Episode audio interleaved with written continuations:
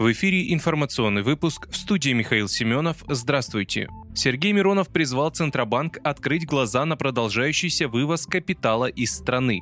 Председатель партии «Справедливая Россия за правду» раскритиковал заявление председателя банка Эльвиры Набиулиной о необходимости структурной перестройки экономики. Председатель СРЗП отметил, что денежно-кредитная политика Центробанка не обеспечивает экономику доступными финансовыми ресурсами. Политик обратил внимание, что за текущий год валютные депозиты в российских банках сократились на 55 миллиардов долларов и ушли в офшоры. По оценкам самого ЦБ, отток капитала из России достигнет рекордной цифры 243 миллиарда долларов, что равно половине расходов федерального бюджета на будущий год или 10% ВВП страны. Это деньги, потерянные для нашей экономики. Они заработаны в России, но работать на нее не будут. Но ЦБ это не волнует, как и то, что банки несколько лет подряд, получая триллионную прибыль, в экономику вкладывали сущие копейки. На инвестиционные кредиты приходится чуть больше 1% банковских активов. Но если инвестиции на нуле, если сохраняется запредельная ключевая ставка, развитие невозможно.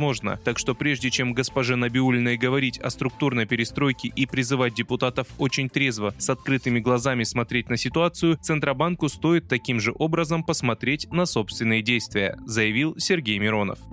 Путин подписал закон о едином пособии по рождению и воспитанию ребенка. Документ опубликовали на официальном портале правовой информации. С начала следующего года ежемесячную выплату назначат на каждого ребенка в семье до достижения им 17-летнего возраста, а также беременным женщинам. Право на пособие получат нуждающиеся в социальной поддержке граждане России при условии, что они постоянно проживают в стране. Для назначения этой выплаты размер среднедушевого дохода в семье на человека не должен превышать прожиточного минимума установленного в регионе. При определении величины пособия учитывается движимое и недвижимое имущество, доходы в виде процентов по вкладам и прочие поступления. Размер пособия составит 50, 75 или 100% прожиточного минимума трудоспособного населения, установленного в регионе.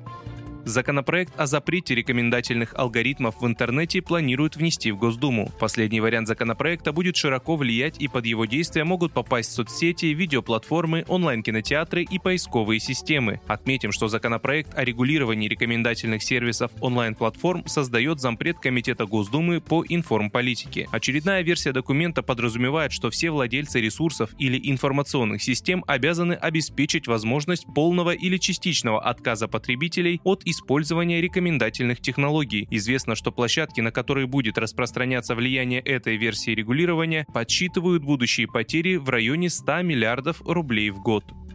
НАТО призвало расширить военную помощь Киеву для мирного урегулирования. НАТО должна усилить военную помощь Украине для, в кавычках, приемлемого мира с Россией, призвал генеральный секретарь Альянса Йенс Столтенберг во время конференции в Мадриде. На фоне российской военной операции США и их союзники по НАТО продолжают поставлять оружие Украине. Американский президент Джо Байден подписал закон о ленд-лизе. Вашингтон выделяет Киеву десятки миллиардов долларов. Москва неоднократно подчеркивала, что поставки западной военной техники только за затягивают конфликт, а транспорт с западным вооружением становится законной целью для российской армии. Вы слушали информационный выпуск. Оставайтесь на справедливом радио.